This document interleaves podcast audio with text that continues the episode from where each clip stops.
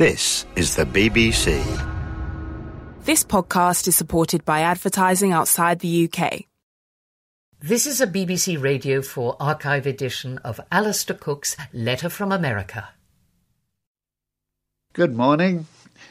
Here we were, or I was, all set to tell you a moving story of a small boy fishing the benign waters of the Irish Sea way back in 1917. Have no fear, it led straight to the Great Lakes and the noble Hudson River, and on unerringly to President-elect Bush's cabinet choices and high hopes of a lovely lady who is one of them. But then there was a thunderclap on a sunny morning, or better, the sudden emergence of a rainbow on a grey, sombre day, which was Wednesday, when Governor Bush was holding a private conference with a bunch of money experts, economists, financiers, about the sliding or dimming of the economy. And in a flash, the word came to him and the rest of the country that the national wizard, Mr. Alan Greenspan, off his own bat, without even calling a meeting of the Federal Reserve, announced he was cutting the prime interest rate by one half percent. Wow! The effect was like VJ Day, though I don't know whether sailors on shore leave grabbed passing girls. Many must have felt like it. The stock market, the industrials, jumped 299 points in 10 minutes. The high technology stocks, which have been our pet anxiety since the late fall, made an all-time record high jump of 324 points, regaining at least half of the value they have lost since last spring. Within minutes, all the television pundits were talking about shock therapy, the shot of adrenaline to a fainting patient. The economy recovered at a bound. Ecstasy abounded.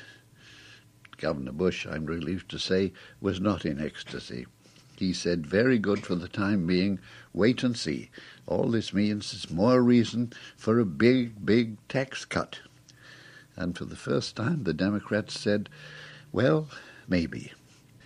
Then a little later on came the more thoughtful ones, saying that the Internet had dumped finally the lightweights, cleaned out what they called the weak money.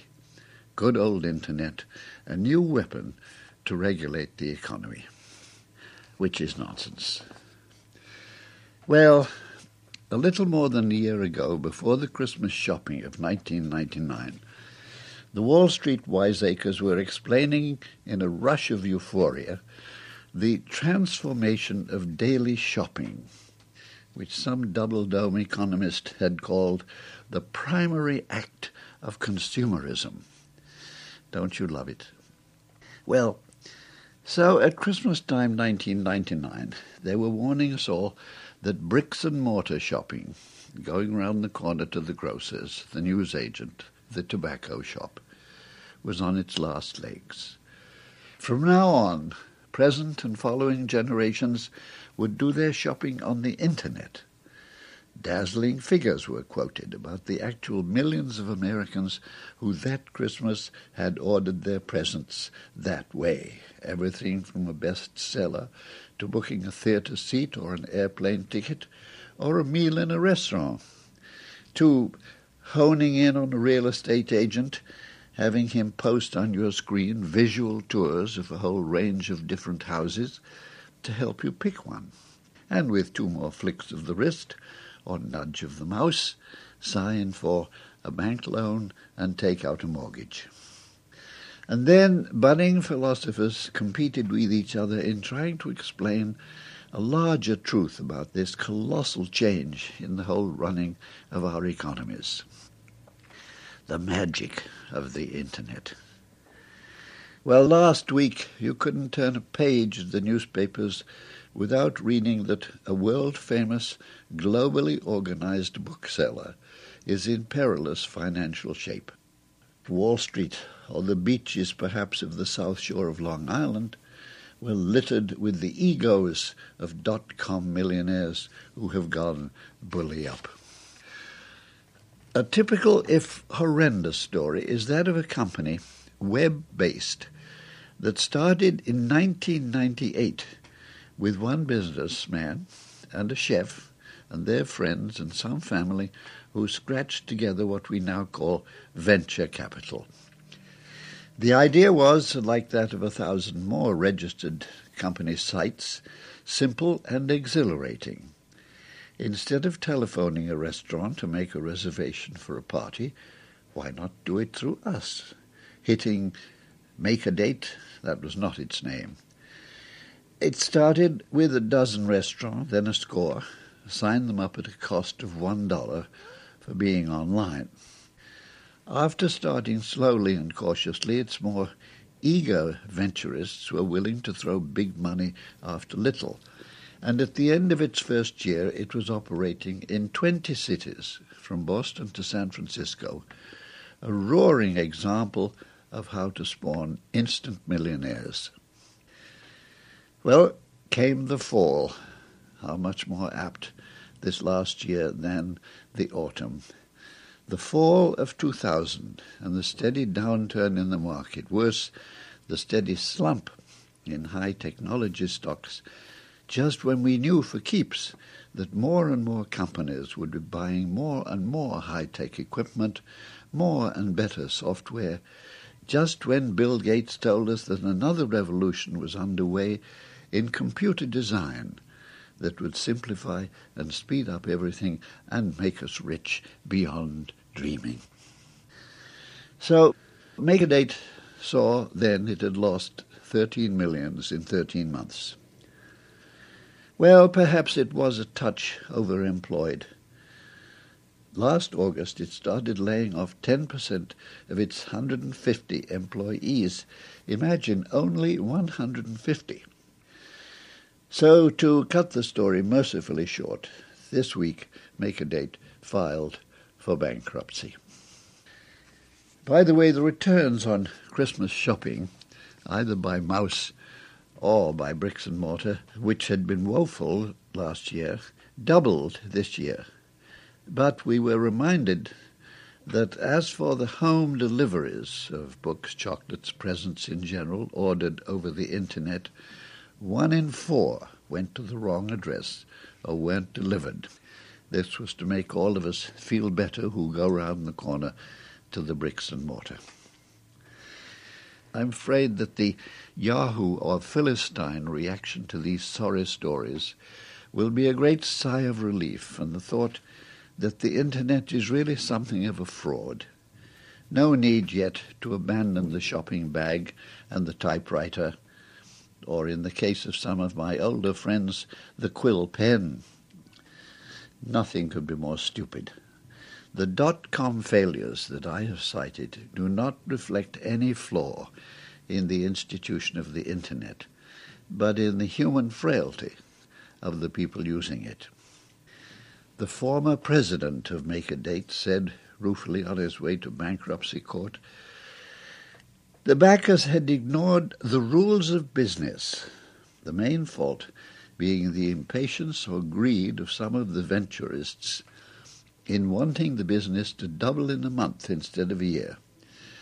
So in the fall they had a hard time selling to restaurants the excessive amount of software they'd acquired on borrowed money.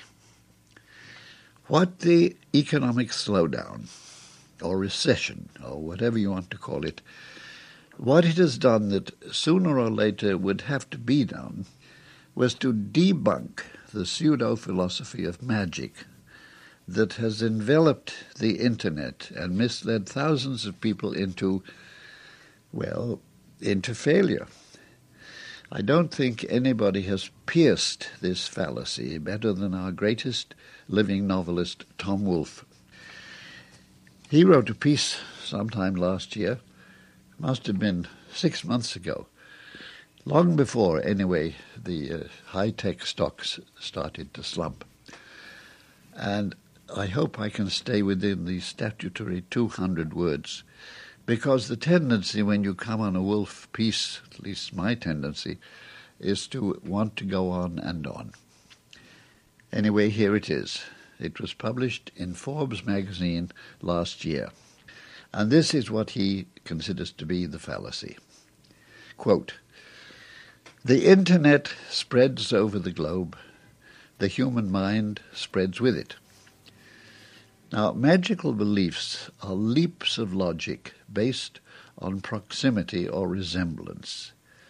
Many primitive tribes have associated the waving of crops or the tall grass in the wind with the rain that follows, and they organize dances so that they themselves mimic the waving of the crops in order to induce the rain.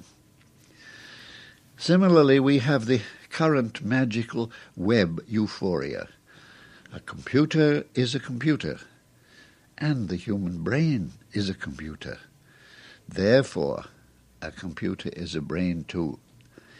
And if we get a sufficient number of them operating all over the world, we'll have a super brain that converges on a plane far above such old fashioned concerns as nationalism and racial and ethnic competition. I hate to be the one who brings this news to the tribe, but the simple truth is that the web, the internet, does one thing. It speeds up the retrieval and dissemination of information, messages, images, partially eliminating such chores as having to go outdoors to the mailbox or the adult bookstore, or having to pick up a phone to get hold of your stockbroker, or some buddies to shoot the breeze with. That one thing the Internet does, and only that. The rest is digibabble. Unquote. End of Wolfe. In cruder words, the Internet didn't make all those overnight fortunes or lose them. And what the downturn or decline, or if we dare, the coming recession will do on the side is simply make the point over and over again that the Internet is like Mr. Gutenberg's printing machine or television. It's not a fact but a medium. And it's a medium that can transmit an order, a brainwave, a good idea, a deal, faster than anything we've ever known. It can also transmit a rash act, a bad deal, and a stupidity just as fast. It comes down to that old contradictory parrot talk of the gun lobby. Guns don't kill, people do. The simple truth is, people with guns kill people.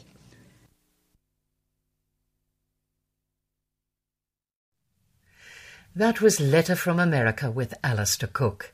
You can find more Letters from America and thousands of other programs for curious minds on the Radio 4 website.